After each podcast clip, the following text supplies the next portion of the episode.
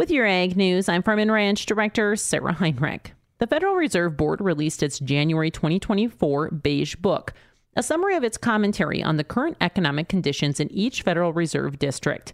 In the 6th District around Atlanta, low cattle supply led to higher cattle prices, but consumers are substituting less expensive proteins and preventing full pass through of prices. In the 8th District, near St. Louis, ongoing drought continues to affect livestock and crop conditions. The 9th District of Minneapolis shows conditions unchanged, while most say farm incomes dropped substantially from last year. In Kansas City's 10th District, profits narrowed during the past year as commodity prices moderated, particularly in areas hit by drought. Drought conditions continue to recede in the 11th district of Dallas as soil moisture improves and crop production prospects look better in 2024. Conditions in San Francisco's 12th district were solid in agriculture and resource related sectors, with robust yields and inventories of various products. And we'll be back with more ag news right after this.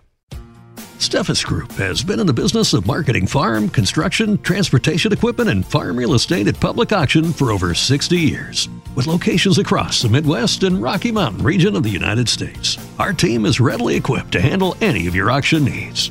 Sell with confidence, knowing that our team of professionals prioritizes honesty, integrity, and outstanding service. Visit SteffesGroup.com to find a representative near you and discuss your options for selling with Steffes today.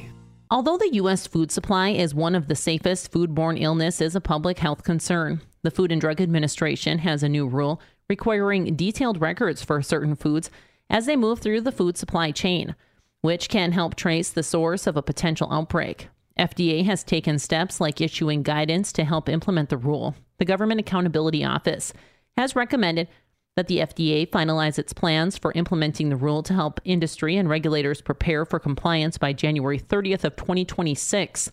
In November 2022, the FDA promulgated a final rule on food traceability to help identify the source of outbreaks of foodborne illness. When developing the new rule, FDA established a list of certain foods for which enhanced record keeping is required. Entities handling an item on the list must maintain records, including a traceability plan for specific points in the supply chain. With your ag news, I'm Farm and Ranch Director Sarah Heinrich for the Growing Harvest Ag Network.